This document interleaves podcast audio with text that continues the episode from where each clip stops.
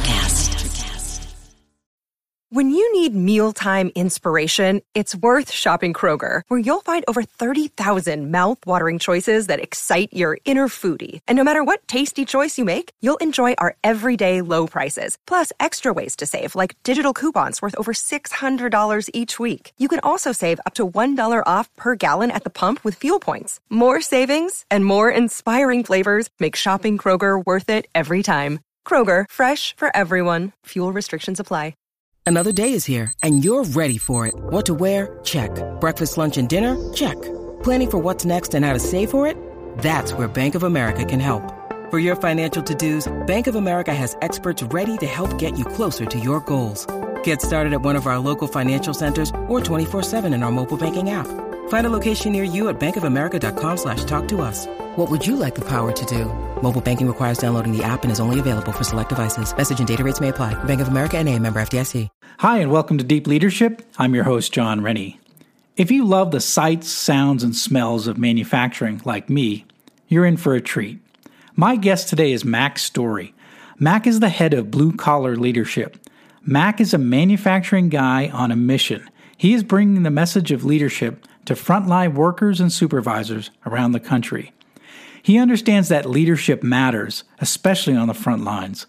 Most leadership development focuses only in the boardroom, but Mack is getting his message out to the break room as well. This is a fun episode that I know you will enjoy. So, are you ready to dive in? Let's get started.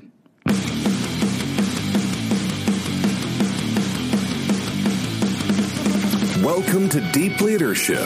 Leadership is a people business. That's the philosophy of your podcast host, Jon Rennie. As a former Cold War submarine officer who spent twenty plus years leading businesses in corporate America before starting his own manufacturing business, he knows that leadership matters. Leadership matters. Are you ready for some real-world actionable advice from Jon as well as his expert guests? I'm ready. I'm ready. I'm ready. The show starts right now. Welcome to the Deep Leadership Podcast. Today I'm joined by Mack Story. Mack served in the Marines and spent most of his career working and leading in manufacturing businesses. Twelve years ago, he and his wife started a leadership development company called Top Story Leadership. Together, they have published twenty-four books on leadership development and personal growth. They have also provided leadership training to the U S military, Chick-fil-A, Auburn University, Chevron, and many other world-class organizations. Mack also focuses his efforts in manufacturing leadership, which is where I found out about him. He has a program called Blue Collar Leadership, which develops frontline workers and those who lead them.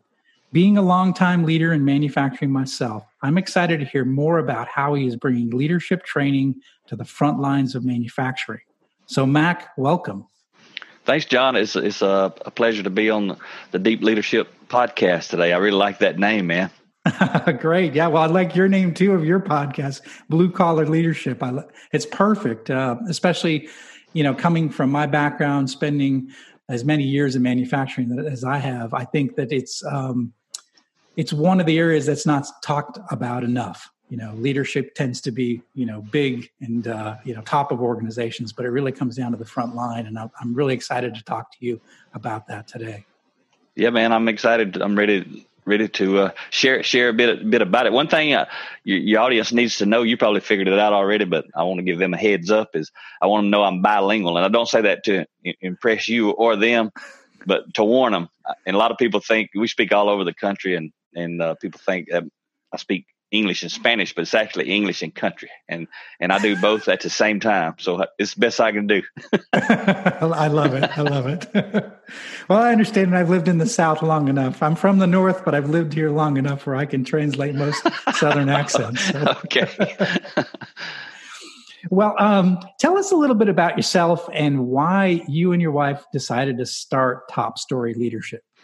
Yeah, actually, We we started that in two thousand eight, and I actually started it under a different name, and it was really just me. She supported me a lot and helped me, but I was it was really just just me. She was still had her career going, but it started out as KaizenOps was mm-hmm. the name of my co- company. You know, basically translates to continuous improvement operations. And two thousand eight, I stepped out of the corporate world after twenty years and and started my own lean manufacturing consulting business. And uh, fast forward to twenty twelve, and that's when I, I stepped out of the lean manufacturing consulting business and started my leadership development, personal growth business. And my wife, Rhea, joined me at the end of twenty twelve. And I think she was jealous of me being broke for the last year. So she decided to give up her career and be broke with me because, because I had, you know, given up my entire salary in two thousand eight to, to, you know, in the middle of the Great Recession when everybody was losing their jobs. Yeah, I didn't, yeah. I didn't have a client. I didn't have a business name. I didn't have an idea. All I knew was I was passionate about leadership, uh, lean manufacturing, and wanted to go do it at a bigger level because I was kind of getting limited in my company. We had, in the, pre- the previous three years, we got a new plant manager because we were minus three percent gross profit margin. I'm sure you can understand mm. that's not a good place to be. That's not a good place to be. And, and so that's where that, you know, the manager that we had before had led us basically to the edge of the cliff. And, but we got a new plant manager, and he was actually a form, he was a, still in the Army Reserve, but he was a, a commanding officer of an M P unit and an infantry mm. unit, and, and did some things like that. And he came in, and he didn't really teach us leadership like I do. You know, I, I have, he's the best leader I ever reported to, but, but he still wasn't where he needed to be. And, uh, he, he modeled it, which is the best thing. You know, leadership's more caught than taught. He modeled mm-hmm. it. He lived it. He, he did it, but he didn't teach us. And, and, but, but I learned a lot from him. So basically within three years when he come in, he unleashed me as the lean coordinator and lean manager and really turned me loose. And then he, he turned a lot of other people loose. You, you may have heard, you know, there's no no bad teams, only only bad leaders. Yes. It doesn't mean they're bad people, they're just bad leaders. And and when he come in, he he was a, a great leader and unleashed the people. And we went from minus three percent gross profit margin to plus thirty five percent in just three years. We freed oh, up fifty thousand square feet of space and love added it. Four new departments and no new people. Not at that time. And uh I mean, it was really amazing what, what we all accomplished, you know, with two hundred people, because everybody was going to lose their job. I didn't know it until I actually resigned. I didn't know a lot of stuff I'm telling you about the profit margin and the plant was about to be closed. And I didn't know all that till I left the company and mm. uh, was talking back to my plant manager that I had so much respect for. And he was telling me about it and uh, telling me the story. So anyway, that motivate, motivated me to go out and do my own thing. And then when Rhea joined me, And, and that, let me step back. two thousand five, a, a friend introduced me to the Seven Habits of Highly Effective People. Great book. I had never, in twenty years of my corporate career, working for multi-billion dollar global companies, no leader, nobody ever had introduced me to the kind of stuff you write about and talk about, the kind of stuff I write about and talk about, anything like the Seven Habits. twenty years, nobody had ever introduced that to me. So that's some one reason I'm so passionate about Blue Collar Leadership brand is is I want to be the catalyst to get out there and help people introduce this stuff that's normally reserved for white collar executives. Exactly. For the yep. entry level people, the frontline supervisors, middle management, upper management, everybody. There's business owners and C E Os of blue collar companies who ain't ever studied this stuff. Yeah. You're so right. Anyway, that's, that's how we got here. When she joined me in twenty twelve, we switched the name over to uh, Top Story Leadership. But that audio I was introduced to, a one-hour highlight of the Seven Habits. I didn't listen to it for three years until two thousand eight when I started my own company. And uh, that was my first exposure. But I've been reading and studying leadership since two thousand eight mm. now. And, you know, that's that's uh, twelve years down the down the path. And, down and, the rabbit, a deep rabbit hole. Uh, yeah, F- deep. There's, there's fifteen thousand books written on leadership. So there's yep. a there's a wealth of knowledge out there in terms of uh, what you can learn. But I mean, if you're going to start somewhere, Seven Habits is a great place to start. Oh yeah, it's it's still my number one book. I, I may have not have ever read it or even got into it if someone would have given me the entire book. But I just had a one hour audio highlight. That was exactly, I think, what I needed. And that was the catalyst. That was the spark. Isn't that amazing how one spark, one thing can can change the direction of your life? It, I mean, I've really had incredible. personal. I've had personal transformation. You know, you may not even know about my personal transformation, but I've been very successful in in my eyes coming from where I did. Neither one of my parents graduated high school. I, I barely graduated high school. So, so, you know, for some people I haven't achieved anything, but for, for me, I've, I've achieved quite a lot, especially when, you know, you talk about, I was in the Marines. I was one of those crazy, I went in the Marines because I was crazy to begin with and, yes. and, and, and they made it worse. And so I had a lot of unlearning to do after I got out of that to be able to function in the regular society. But it, it took a while. But once I got a hold of the Seven Habits, I got really serious. And then about four years of reading and studying, twenty twelve is when I really, really started my personal transformation. I haven't drank alcohol since twenty twelve. Haven't used mm. profanity since twenty twelve. Not even the little word. I think one time I dropped a, I was changing out a toilet, man, and I dropped the toilet on my thumb, and and and I, I I just said, damn, that's the only word I've said. And I don't even like saying it now because I don't say it. But I didn't know, it just come out. So one cuss word in the, in the last eight years, no alcohol. So I'm on a mission. You're doing you're doing better than myself. So I, I'm a former sailor, so it's hard to it's hard to break those habits. I, t- I tell people when we're speaking from the stage, when I'm telling my personal story, I tell them that uh, you know, I'm the kind of guy that if if I said a one word sentence, it had to have two words of profanity, or I couldn't get it out. But I'm better okay. now. Well, that's good. That's good. They are very helpful. They're good adjectives, adverbs. They could be nouns. I mean, you know. Yep. They're very, in the military, I mean, they teach, it teaches you a lot of that. So you hear, you hear a lot of it. So. Yes, sir. And I, I just, you know, I, I, when I, when I got into this space, you know, twenty twelve, I quit drinking alcohol and quit using profanity. And then I went to a day about books that John Maxwell was putting on, how he uh, writes books. Mm-hmm. Cause I wanted to write my own books. And so mm-hmm. I went, and that's the first time I invested any money be, beyond a book into personal development.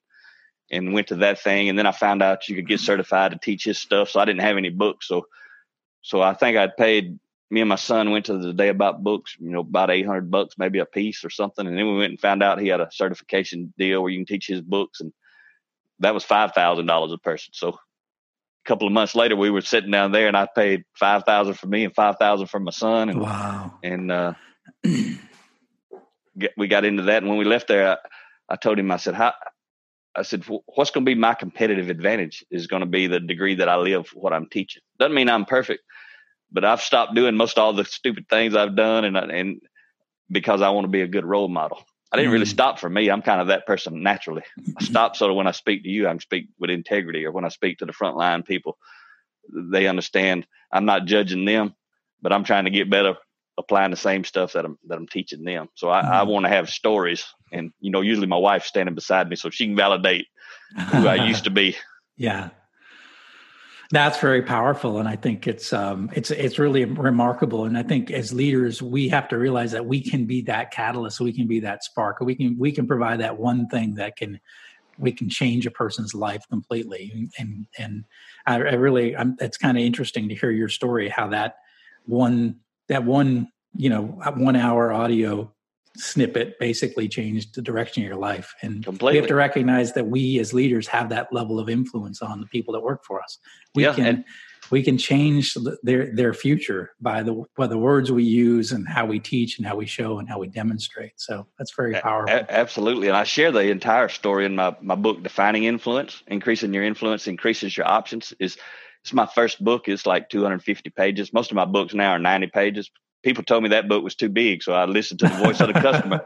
The next one was like one hundred twenty-five pages, and then by the third book, I figured out I've got thirteen. By the third one, I figured out ninety pages because I can do three-page chapters, thirty chapters. It's good for book studies. You can do a thirty-day book study. You can do, you can read a you know a chapter in six or seven minutes, three pages, and uh, so that's what my best clients do. But in that Defining Influence, I share a lot of the a lot of the things you and I are going to touch on and go across. I kind of share in de- depth in there my personal story also, but also a lot of what I learned and how I applied it and how I got it wrong and how I got here from frontline entry level machine operator. Was the first ten years I was just a frontline factory worker mm. from, from nineteen eighty-eight to ninety-eight. Mm. And then I kind of accidentally started getting better. yeah. Yeah. Well, that's, and, and, and, and I guess so. I mean, I, I've written one book and I've got a second one on the way, and you've written, you and your wife have written twenty-four books. So you're uh, obviously very prolific when it comes to writing. Yeah. I just, I just got a lot of stuff, man, because I got a lot of stories, and I, and I know these principles because I live them. You know, I didn't read a book and just start telling everybody what I learned in the book. I read a book and started applying it and getting results mm. and reading more books and applying it and getting better results. And, and so, I mean, most of my books, actually all of them, except for that first big, the big book, the two, my big book, two hundred fifty pages. I wrote that one in eleven days. All my other books, I write them in five days. Mm, and wow. uh, I, I do a lot of marinating before I decide to write it and thinking about it. I got a list on my wall over here. It's about ten, look like probably fifteen books I want to write. One day it'll it'll just pop up that that's the book I'm going to write. I'll have a week or so, and it takes me about two days to to get the outline done and to get my quotes pulled from my quote files and get everything outlined, and then, you know, fill in three pages. Someone's like nine hundred or one thousand words or eight hundred words, mm. fill in, but, you know, write a chapter. So once I have the chapter title, subtitle, opening, closing quote, I get the whole book laid out like that. That takes about two days. And then, then I can fill in between the quotes of each chapter. It takes, that's, you know, it takes that's about powerful. five days and people seem wow. to love them. So, well, uh, uh, I don't know. For all our listeners, if you want to know how to write a book, There's a there's a formula right there. It's actually a lean formula. I mean, it's lean it principles, yeah. And we do coach, mentor some people uh, on how to, you know, build their brand and write their books. And because I don't mm-hmm. see people like you, you're not my competition. You're you're my help. Anybody who wants to do what we're doing in the leadership space, they're not competition. We need we need all the help. Oh, we can no, get. We need all the help we can get. I think uh, that's why I'm so passionate about it. I think uh, the fact that, you know, employee engagement remains so low, and it has been for the last twenty years. You know, we're thirty percent of people generally in the workplace are engaged. seventy percent are disengaged, uh, and a lot of that is to do with leadership. And uh, and you know, you your story where you said you worked at a plant, they were losing money, and one leader made a difference, turned that business around. And I, I believe that leadership matters, that um, you can take any bad situation and may, make it better through leadership. Absolutely. I mean, there's obviously some macroeconomic, uh, macroeconomic issues where, you know, things are shifting offshore and things like that. But in general, good leadership can change the direction of any operation, any organization. And, and you saw that firsthand with, uh, like you mentioned, the leader that you work for. And I've seen it firsthand. I've seen businesses that were losing money that that over, you know, two to three years turns into profitable, and the morale improves and people are engaged. And it's all about leadership. And that's why, I think that's probably why I, I was attracted to you when I first saw you, because um, I truly believe in, in blue collar leadership. I really believe that um our people on the front line of our manufacturing businesses, I mean, I've been in manufacturing most all my career other than military, um, is that they, they're taken for granted. They're almost thought of as like a piece of equipment versus uh, their, their brains and their ability to think and their ability to add value and their ability to, uh, uh, you know, the, the guy on the front line in manufacturing has spent uh, twenty years in some cases making those same parts over and over again. If you want to know how to fix it or make that operation better, you have to talk to them. And most leaders don't. They think that, well, they've got their they've got their degree, you know, they've got their wall full of degrees, so they're the experts. Well, the, the guy that's the expert is the guy on the front line, and that's the one you have to talk to. So tell me a little bit about blue collar leadership. Why did you go in that direction? Because I I I feel very passionate about that area. So why did you choose that as uh, a direction for your work? I mean, I know you came from the from the shop floor. So, is you know, tell us a little bit about uh, blue collar leadership. What the what what are you trying to do with that? Yeah, like like I mentioned, you know, from two thousand eight, I started reading all these leadership books, and I, not, I quickly discovered most of them were written by pastors or or P H D type educators or former military people. And, and I think the blue collar folks respect the former military, you know, mm. veterans more than anybody, if they're going to read a leadership book.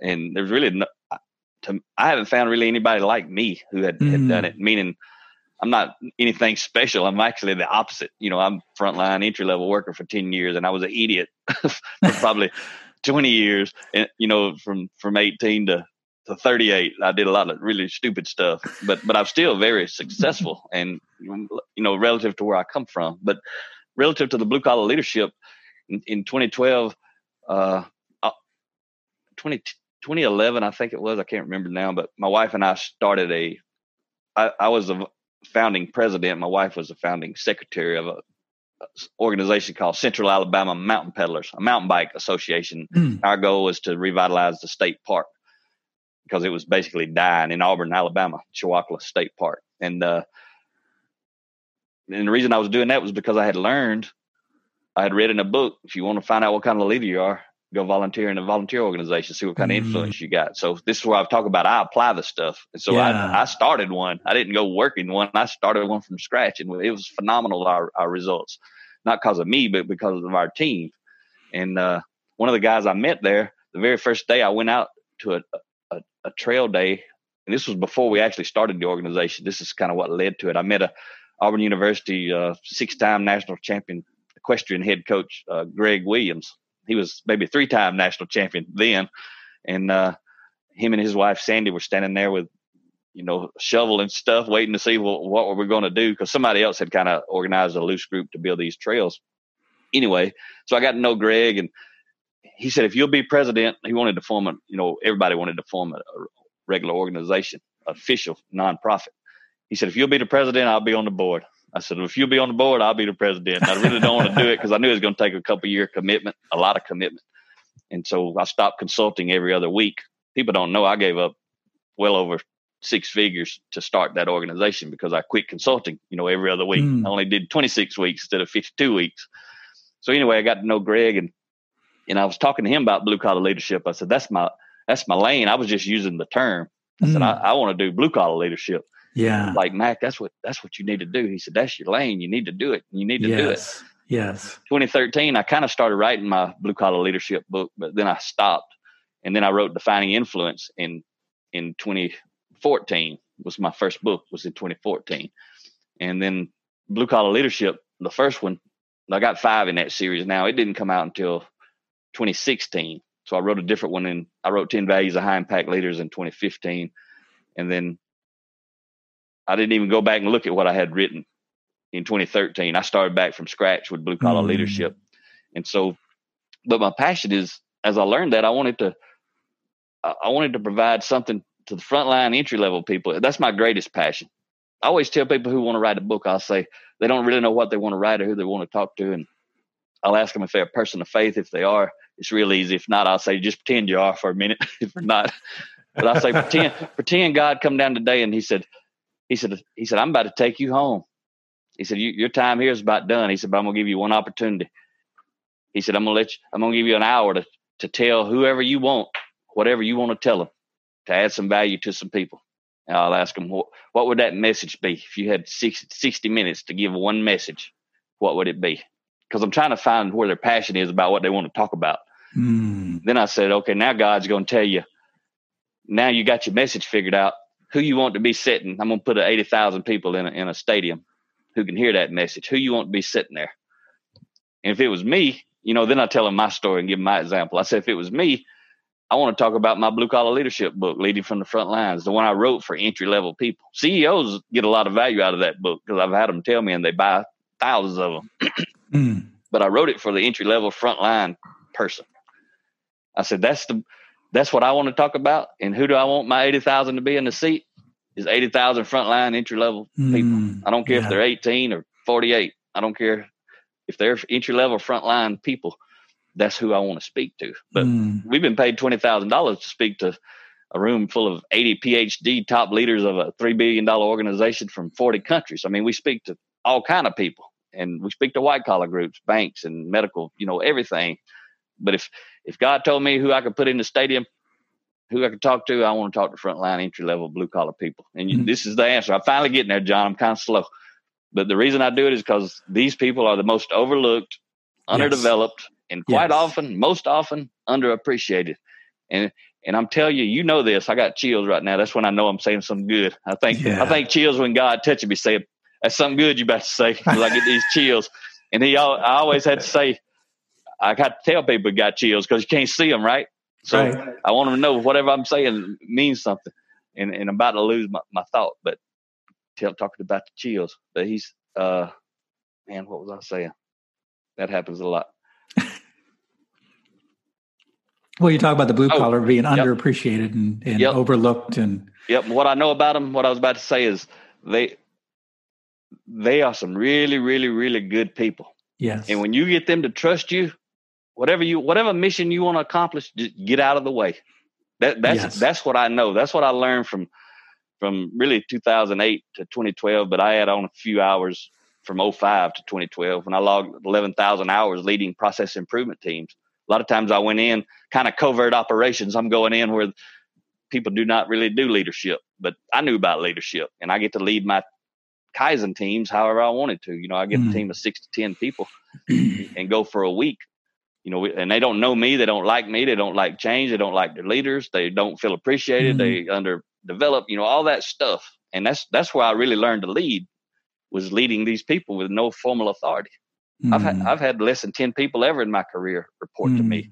I never wanted to be a boss. I still don't want to be a boss. But once I discovered what leadership is, I, I saw I had a lot of that naturally, but I needed to develop it. You know, it's yeah. kind of like figuring yeah. out I got a knife, but it's never been sharpened. I need to sharpen that knife. Yeah. Yeah. Make it useful. So that's, that's why I'm so passionate about, you know, my, one of my, my registered taglines is uh, helping leaders engage the front line to improve the bottom line. A lot of people think that only means I go develop the front line, but really, how do I really do that is developing the leaders.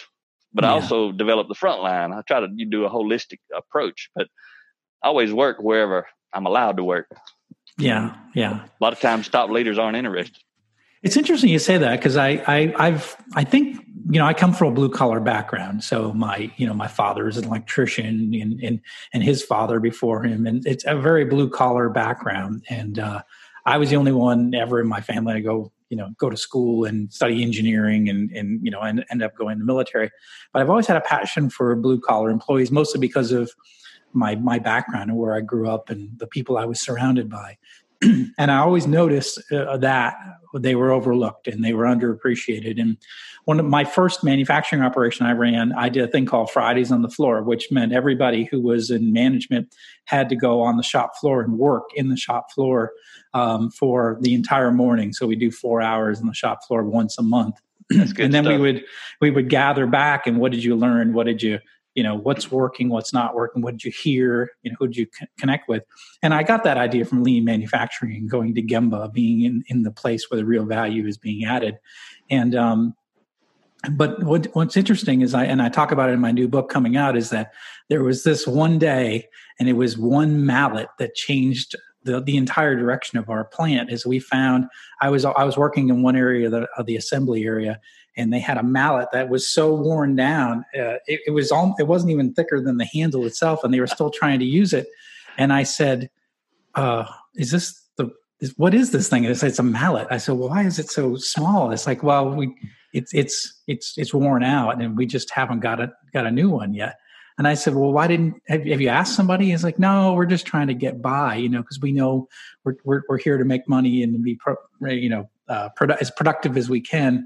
And I was like, well, you know, but you're using a tool that doesn't work, you know, or it's it's worn out. You could ask somebody about it. And, that, and I actually brought that mallet in the meeting, and I said, this, I was the plant manager. I'm like, this is unacceptable, people. You know, we, you know, they're afraid to tell us that, you know, that they that their tools are worn out. They're afraid to tell us that their procedures are wrong. They're afraid to tell us that there's a quality problem. And, you know, how do we change that? And that was really the spark. That one mallet was the spark that changed that plant.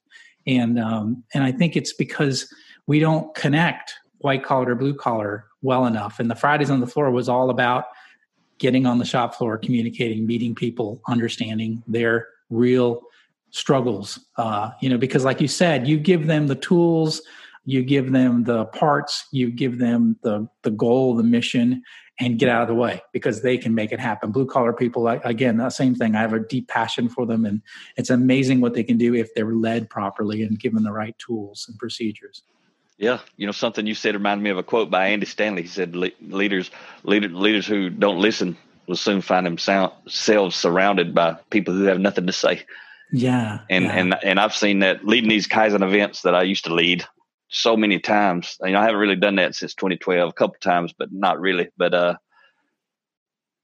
the the people, you know, I, I build trust really quickly. I got one of my books is called Blue Collar Kaizen, Leading Lean and Lean Teams. And it, I teach people in there. It really is a book on how to lead teams effectively, but it, specifically in process improvement. But the principles mm-hmm. apply to leading groups of people uh, through any anything. And but I talk about how I actually did it. Like my one week events, I would. The first four hours would be leadership development, personal growth. And when I first started, I didn't have my own books. Actually, when I was doing lean, I didn't have my own books. So I would use Seven Habits or whatever books I was reading, and I'd get the company to buy them books and buy audios and, and buy videos. And I would just basically play the stuff and interpret it for them. So I do four hours on Monday, which is really getting mindset right. Right. Getting them ready to forget about all the mess, all the people who treat them like crap, and understand I'm there to help them and they can trust me. And then I would do that one hour a day for the rest of the week. So twenty percent of the week was on leadership development, personal mm. growth, four hours Monday, then one hour every other day.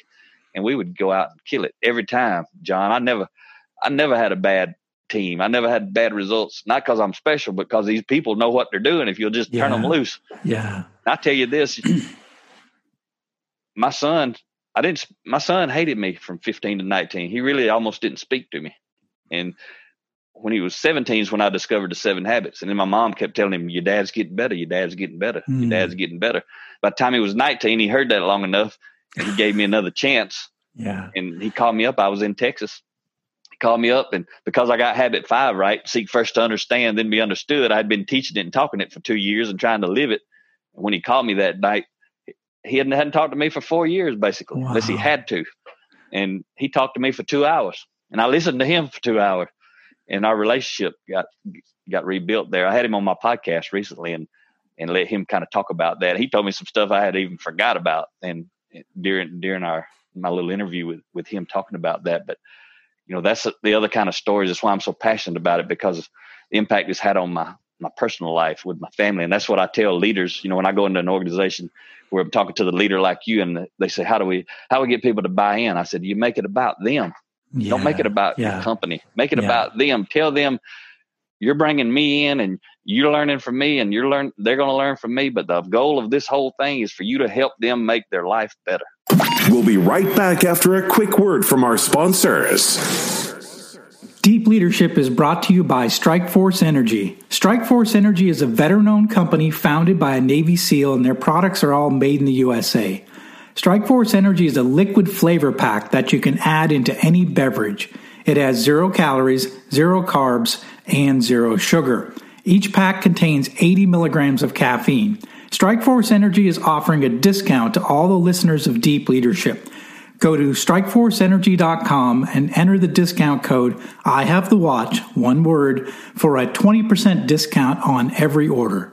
Deep Leadership is also brought to you by my Amazon best-selling book, I Have the Watch: Becoming a Leader Worth Following. This book is filled with twenty-three short stories on how you can become a more effective leader. It's super easy to read, and most people finish it in less than two hours. Go to i have the watch dot com and click the large orange button for signed copies. Enter the discount code I Have the Watch, one word, at checkout for twenty percent off your order, and domestic shipping is always free.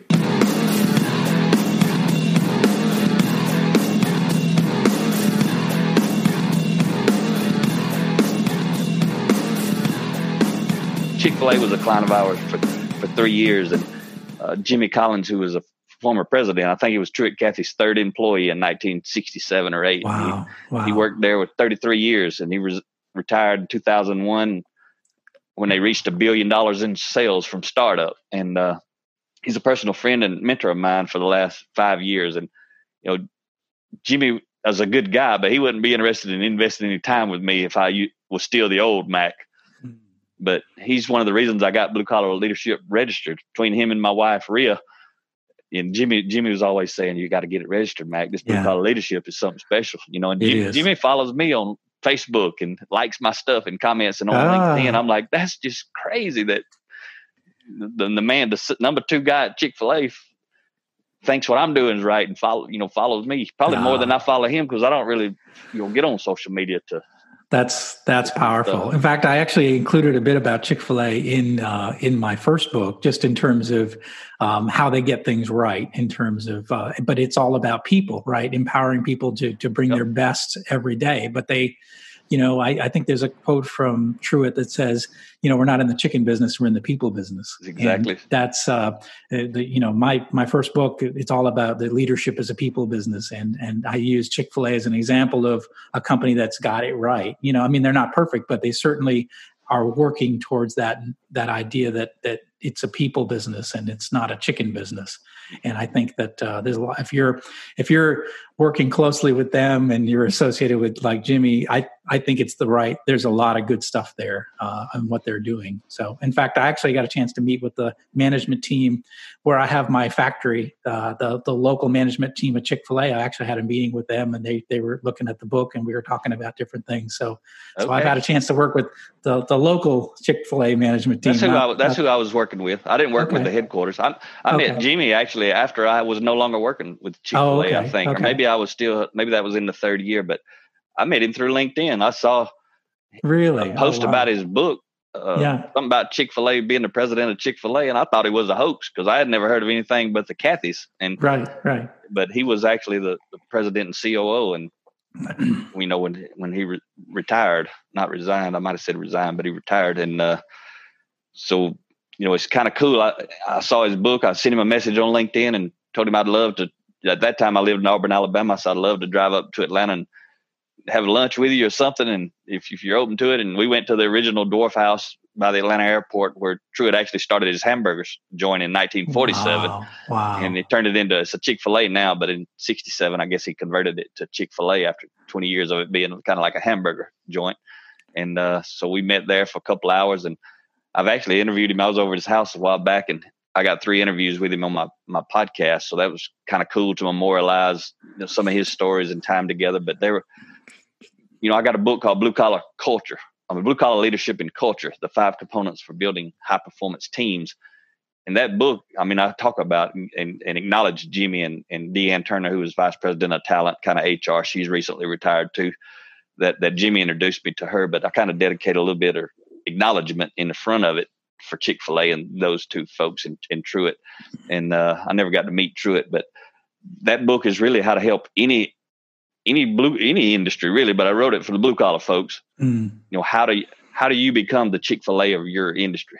Because if wow. you'll try to do that, yeah. you no, nobody, you can compete yeah. with that no, kind you're of right. culture. When you, when you, yeah, exactly. Yeah. That, that's culture is hard to beat. It's hard to beat a, a company where everybody's engaged and, and, and, and the way you get people engaged is by treating them with, as people and with respect. And I think that they, that organization is, you know, again, no company's perfect, but they certainly are moving in the right direction with respect to people. So yeah, that's really good. And what's what you just said, and I just thinking about that is for our listeners, let me just get this clear. You didn't know Jimmy firsthand. You found him on LinkedIn, you send him an email, and you end up having lunch with him and yep, then Rhea and end I, up becoming uh becoming we're friends, friends, man. Yeah, I mean I called him, check on him, you know, see how he's doing in the so, coronavirus. He don't live too far from me. Interesting. Actually. So so to to the people that are listening right now, did you uh, you know, just understand that if there's someone that that you're that you look up to, you know, or you want to meet, you can meet them. You can you can you can make it happen, but you have to take the initiative. You can't think of them as on a high horse somewhere,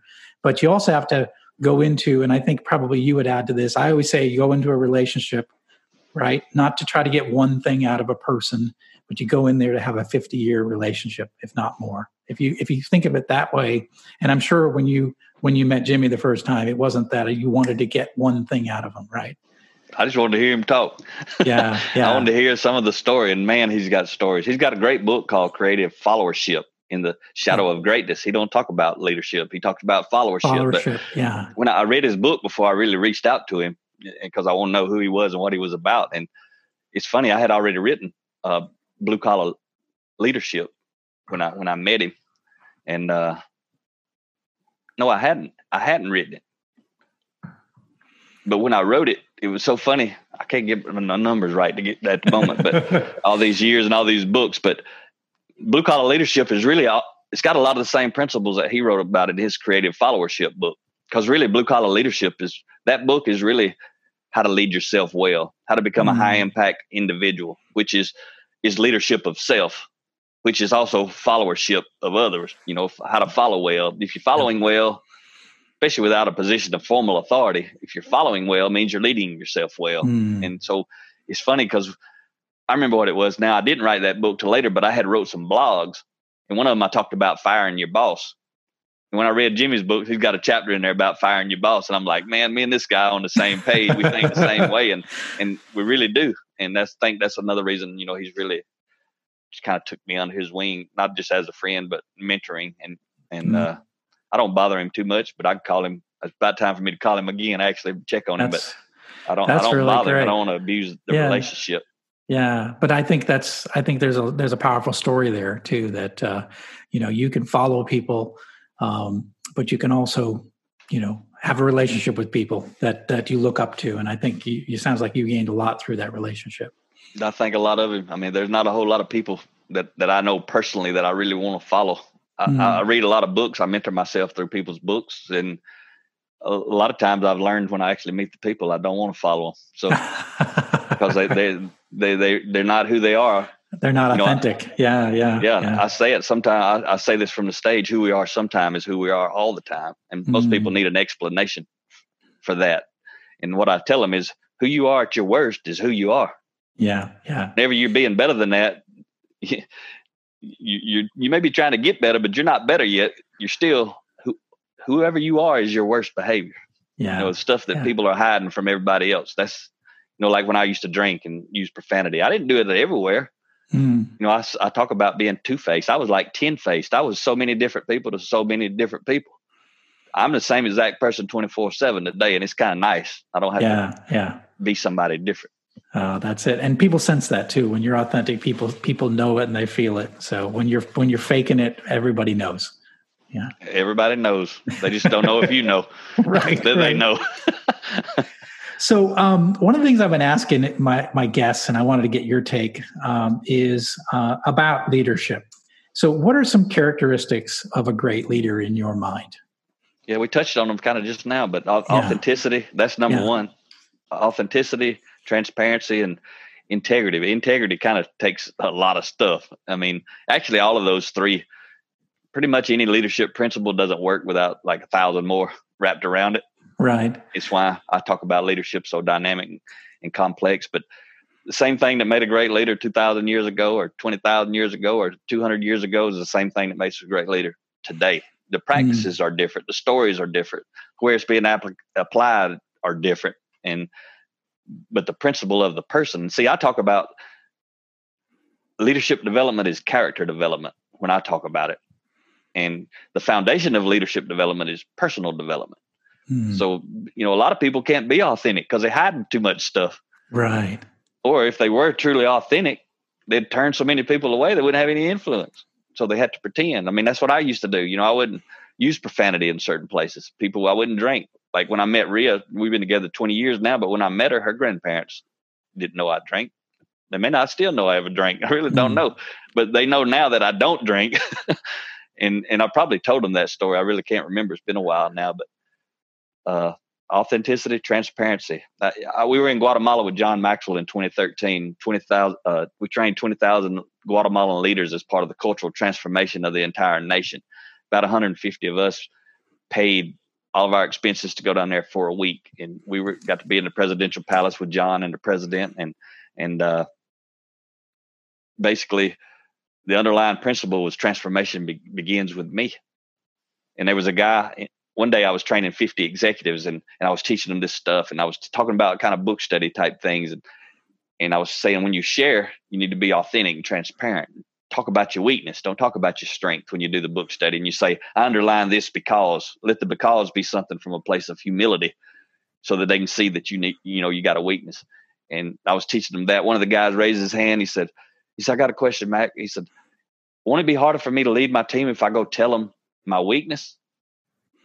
I said, well, sir, if, if you believe that, you have a false assumption. And he said, what do you mean?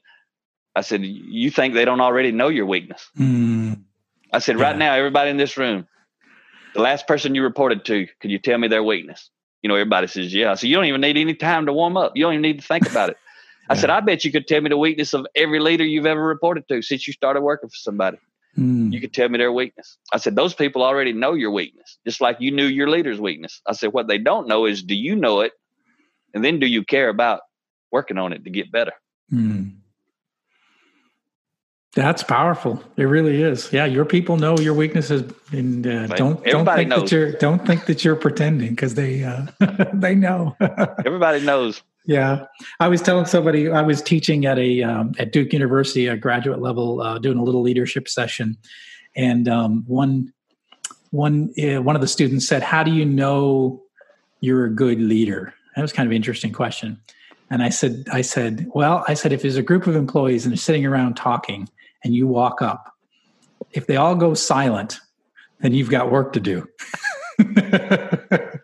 Yep. Right. Because they're yep. like, oh, the boss is here. Don't say anything. Right. Because they're not being authentic with you and you're not being authentic with them. Right. But if you have that relationship and if they know that you're a leader that can be trusted, then they turn and say, hey, how you doing? What's going on? We were just talking about X, Y, and Z. You can tell when you go up to a group of people if you're if you're a good leader or not. Yeah, um, man. I was leading a, a, a five S, a month-long five S improvement event in a big maintenance shop for like really a, a massive company. I mean, one hundred, one hundred plus billion dollar company. And I did a month project. And I went in and the maintenance manager, you know, he, he wouldn't even really participate. He was not a leader. He was a manager. So, you know, I'm in there leading them. And then you can tell when you go into those places, it's hard to build trust and yeah, connect. Yeah. But we, we slayed the dragon. It was unbelievable. But I'd get there. You know, we start at six. I get there ten, fifteen minutes till, and the night shift and day shift maintenance crews are in the meeting in the office break room, whatever it was where they were at. And they just talk, talk, talk. They talking about they doing perfect, what teams ought to do, what happened last night, what you need to do today. And, you know, they strategizing and planning and helping each other and, and cutting up and laughing and cutting up and laughing with me. And, you know, I'm a consultant, but I had built my relationship and trust then. And then usually after six, oh five, six ten, whenever he wanted to, the, their manager would come in with a sheet of paper and lean up against the wall. Wouldn't say hello. Wouldn't say nothing. He'd just mm-hmm. tell them, start telling them what they needed to do, and then he'd ask them if they had any questions. And it was silent. As soon as he walked in, it was just like you said. Yeah, yeah. I write about that, I think, in my Kaizen book. But, and silence. They wouldn't say nothing. He'd say, do you have any questions? He didn't mean, do you have any real questions? He did. He right. mean, do you understand what I just told you to do? That's, That's what exactly he meant. What he said. They yeah, already yeah, knew yeah, that because yeah. they've been trained to know that. Yeah. Nobody says anything, and they don't say anything, you know, to him about anything. He walks out. And then they kind of like the crickets. They come back to life. Then they badmouth the leader. And then they talk about the stuff the leader actually needed to know about. Yeah. But yeah. the leader ain't never going to know about it because they don't trust him. They don't like him. They don't want to wow. talk to him. Wow. So they do what they have to do to play his game. And then they try and constantly to do what they actually need to do. And that's, that's why I'm so passionate, because I've seen this. I mean, John, I went into one company. First time I was ever there, they were producing some little thing. They were trying something new. They've been working on it for like eight weeks, and it was the deadline was coming up. They needed to produce one hundred twenty of them per day.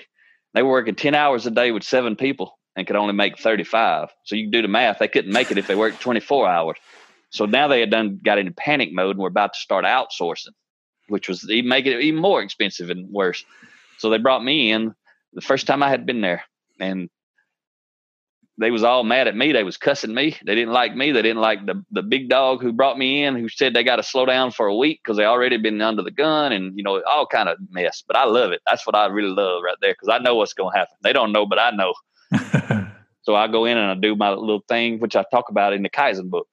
Fast forward to Friday of that week, they had improved output per person per hour three hundred seventy-six percent. Mm. And the, the person who has been doing a lot of the work come up. A couple of weeks later, I was down there, and he's thanking me. He come up, patted me on my shoulder. Thank you, Mac. He said, I said, what you thanking me for? He said, he said, because my, my shoulder don't hurt anymore. I mean, they were doing one hundred twenty in, in eight hours instead of ten with five people instead of seven. And they wasn't walking one thousand feet to produce the parts anymore. They walking like sixty feet. Yeah, it was all yeah. so easy. And they were single-piece flow. They had built all these racks, and they had all these tables, and all that stuff was gone. Places to stack inventory. And, you know, it was just crazy. But the reason I say that is the people were not bad. Like the leader, the leader had been there thirty years running that little plant. Not the leader who hired me, but the one who was cussing me because he had to be on the, on, on the team. But by Wednesday, he was loving me. And by Friday, mm. he, he, he's been my, you know, I hadn't talked to him in a long time, but for years I was supported them, and he loved me the whole time. And I mean, he was like one of my biggest cheerleaders because it helped him take a lot of stress off. But what he hadn't done is he had never read a leadership book. Mm. He'd been managing for thirty years. He had never read lean stuff. You know, and he was blaming the people for his lack of ability to, to lead well. He didn't have competency of lean, and he didn't have leadership ability. Mm. And the people were struggling, and he was blaming them. And I come in, and all I did was teach them some stuff, turn it over to the people, say, here's some principles. What can y'all do? You know, and I'd ask a lot of questions. And by Friday, it's got nothing to do with Mack's story. It's all about the team. And I get in the back of the room, and I let the team put the PowerPoint up, and the big dogs come in, let them tell, tell them what they did. And anytime any leaders walk in and try to push them in the direction they didn't want to go, I'd let them do it. I'd watch the team lay back in the chair and cross their arms, you know, and they're not bought into that leader coming in, telling them what they need to do. And when the leader would leave, I'd say, don't worry about what he just said. Let's think about it though. Did what he just said make sense? And I'll ask some questions. I said, if, if anything in there made sense, let's take that value and let's apply it. Mm-hmm. If everything was total nonsense, that guy don't know what he was talking about, forget what he said and let's figure out what we need to do. Because mm-hmm. when they when they own it, guess who owns it? They own it. Right, right. When the leader walks in and tries to make them own something they don't want, he owns it. Mm-hmm. They may make it, they, he may come in and force them to change something, but they're not going to make it work because it ain't their idea. They actually right. want to make it fail because it's his idea and he don't have any trust. So that's, you know, that's what I got to do for eleven thousand hours was lead leaders and lead teams and try to get them to work together and, you know, across the supporting roles, the engineers, the maintenance, getting everybody together. And that's where I learned to, to lead, but that's where I found my passion for leadership. So people who really know about lean in a deep level, like, you know, not deep leadership, but the deep level of learning about lean, a deep competency, would know that I'm still doing lean because the two pillars are continuous improvement and respect for the people. I just don't yeah. do continuous improvement really anymore. I do respect for the people and let the people do the continuous improvement. And I love it. That's probably why I, I'm attracted to what you do, because I think I, I come from the same kind of mindset with the lean background. In fact, I think my first episode on this, uh, this podcast was about Gemba, and I was introducing that term, just the idea of getting out to where the value's at, and, you know, and listening to the people and talking to people and seeing it firsthand. And because too many, I, I mean, I did twenty-two years in corporate America, and I saw too many white collar uh, bosses never go to where the value is at it. They never left their little bubble. And I think that uh, that's probably one of the biggest reasons uh, bosses fail is they never leave their bubble. They never go talk to people who are there. They they they they're never authentic. They never remove that uh, that barrier between them, you know, us and them. And I think once you do that, once you take that away and you get to know people, you realize that they have so much to add, so much knowledge, so much value. And uh, and I think you, what you're doing is is is unleashing that, uncovering that, and and bringing all those ideas, all that passion, all that knowledge, and, and, and allowing that to, to change an organization. I think that's very powerful. It's so. A lot of fun. There's a lot of insecure leaders out there. I don't care if they're C E Os, V Ps, executive. I don't care. Frontline, entry-level supervisor. It doesn't matter. People are insecure. Yes. Especially, you know, it's another thing in the blue collar space. A lot of times people are competing to get promoted to that first leadership position. So whoever does the best job is the one usually gets promoted. They may not have any clue about leading people, you know. Me influencing you to do a good job is a lot different than me doing a good job by myself. Mm. And so a lot of them get moved up. And so because they had to compete for that job, when they get their first leadership job, they're doing the same thing. They're trying to compete with the, now their peer supervisors or managers, whatever. They're competing right. to get the next job because most companies don't do any leadership development. I mean, most of them do none. Mm. I, I ask a lot of times when I speak at conferences, all kinds of different conferences. We do a lot of on-site training, but a lot of different conferences. And I'll ask people in the room. I was just at a, a medical conference last week, but I asked the leaders, I said, how many of you, raise your hand, how many of you do book studies with your team? Not a single hand. Mm. And that's what our best clients, that's actually what they do is book studies. Mm. And that's why I write my books like that. I make it easy for them. And, and I teach them how to do it. And there's no preparation. There's no homework. Nobody teaches. Nobody, shouldn't even really be a discussion. Read the book, take turns reading a paragraph, you know, six, four, four to ten people. Take turns reading a paragraph. No matter if you got four people or ten people, it's going to take you six or seven minutes to read a chapter in one of my books. Then while you're reading, everybody underlines a key point. You know, they can underline five if they want to, but when we get done with our five or, or six or seven minutes, everybody gets one minute to go around the table and say, this was my key takeaway. And the mm-hmm. most important part of all of it is why. And if I can say why from a place of humility, you know, because I ain't really thought about that. I got it wrong with my kid yesterday. Or I got it wrong with you yesterday. And then you go to the next person and you just say, thank you. If somebody wants to pass, you say, thank you. When you're done, you get up and you leave.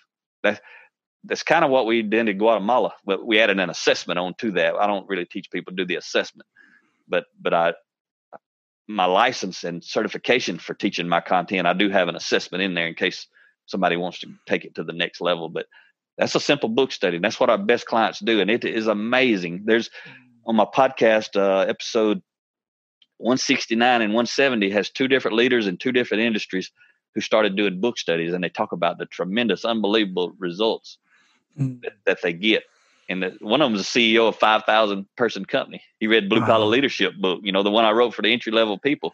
And then he called me up or sent me a message on LinkedIn and said, I want to meet with you.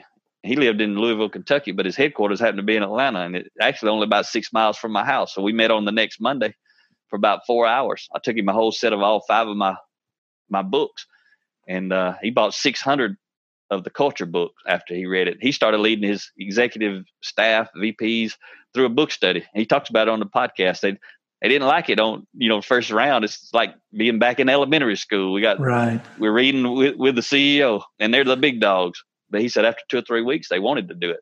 And then after they got done, they cascaded it down. They all got a team and cascaded it down. Then those folks got a team and cascaded it down. And, mm. and now they've bought, I don't know how many Blue Collar Leadership books. And now they're starting cascading that one down through the organization.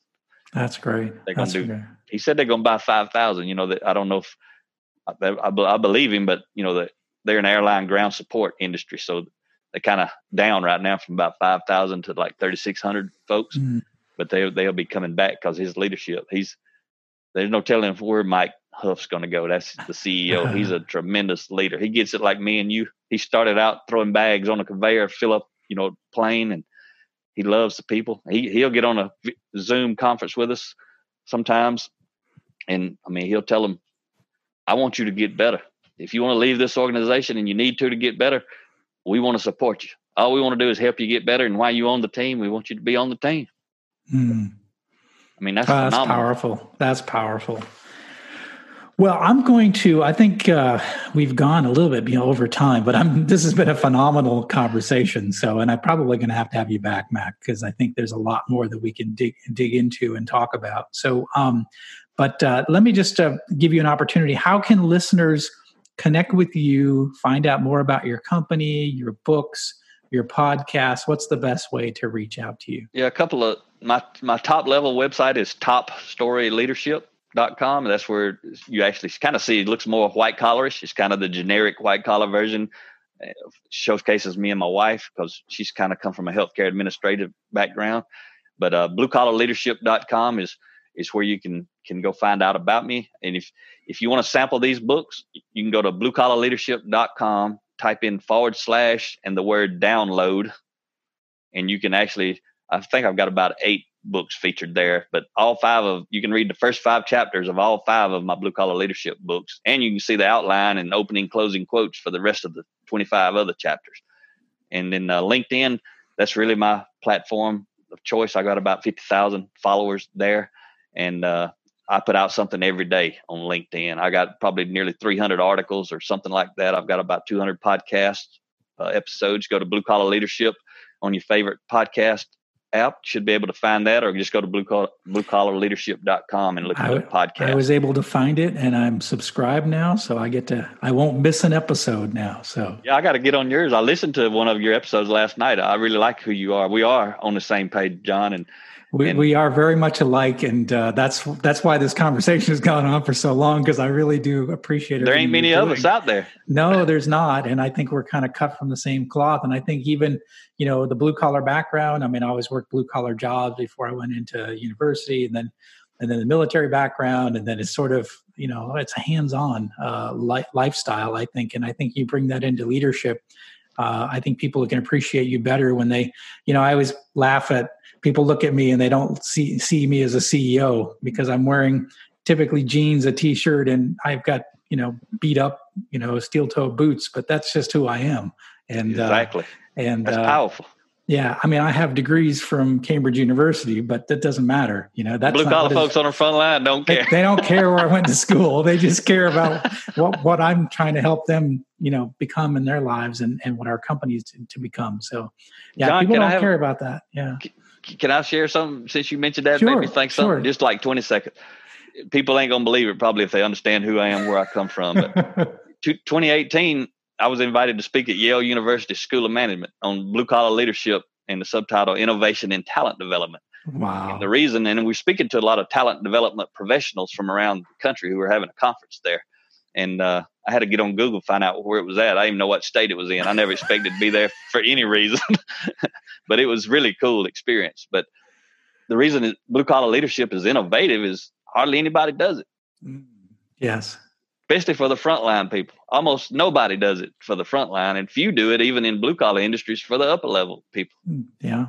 And if you think about an organization, right? So typically you think of a global organization that is, uh, you know, producing products. How many, what is the percent of their employees that are actually blue collar employees? Uh, most of them.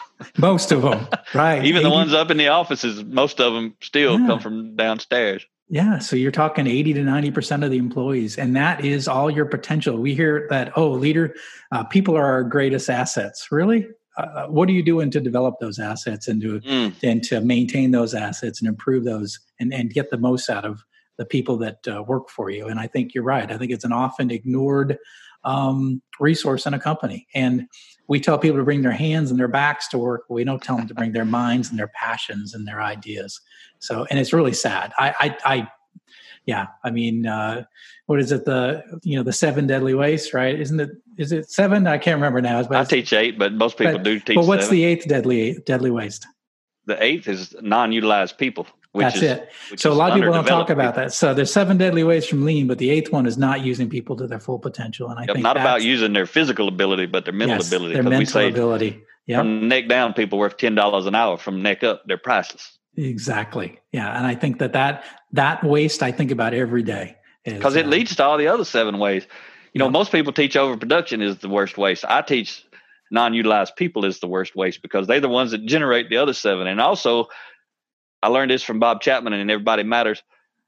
If you want to get people to buy into lean, don't talk about eliminating waste. Talk about mm. eliminating frustration. Yeah. People buy into eliminating frustration. Yes. Most people yeah. care less about eliminating waste, but if you can eliminate frustration, you're actually eliminating yeah. the waste. Yeah. Get rid of the mallet that has worn down to the nub and it makes yep. their, their job easier. So. Yeah, man. Yeah, that's great. Well, we're going to put um, links to all of uh, things you talked about, all, all of your website, your books, your podcast. We'll put that on uh, the show right. notes for this. Thank you. And um, leaders, hopefully you took a lot out of Mack's uh, conversation here, and it's, uh, there's a lot more to uncover. Um, he's very prolif- prolific when it comes to writing and articles and and uh, podcast episodes. He's got tons of podcast episodes. I just was on there. So reach out to Mack, take a look at his resources. Uh, he can be a good resource for you. Learn from guys like Mack that are that are making a difference in organizations. If you want to get that seventy percent of your organizations that's not, not engaged today, follow a guy like Mack and he'll he'll show you the way, or at least point you in the right direction. And uh, so I really appreciate uh, Mack, meeting you, hearing your story, and then all the things that you taught us today. Thank you, man. It was a privilege. And uh I can't wait to read Deep Leadership. Now, now I understand you got another book, so I got to get those ordered, because when I meet somebody like you that I really align with, I know I'm going to like your stuff. So then I can be sharing your quotes in, in my books and, and on my, my LinkedIn page like I do everybody else that I read. Oh, that's great. That that, that would be great. Well, very good. So um, so that's it for today. Thank you for listening to Deep Leadership. If you like this podcast, please subscribe and share so we can continue to build a world with better bosses. Until next time, this is Jon Rennie saying take care and lead well.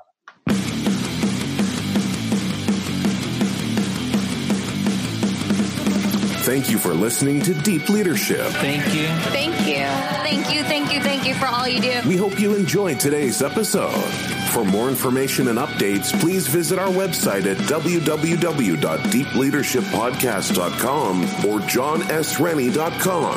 Until next time, take care.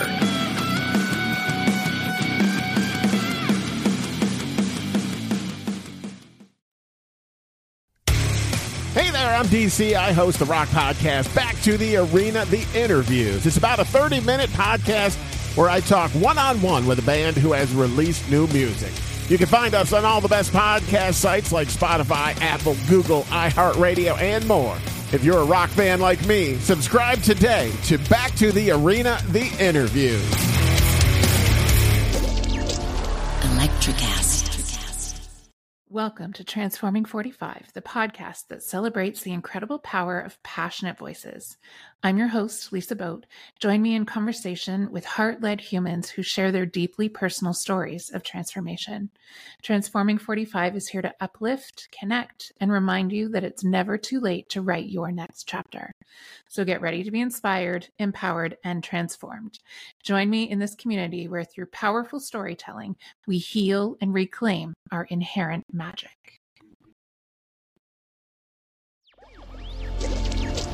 Electricast.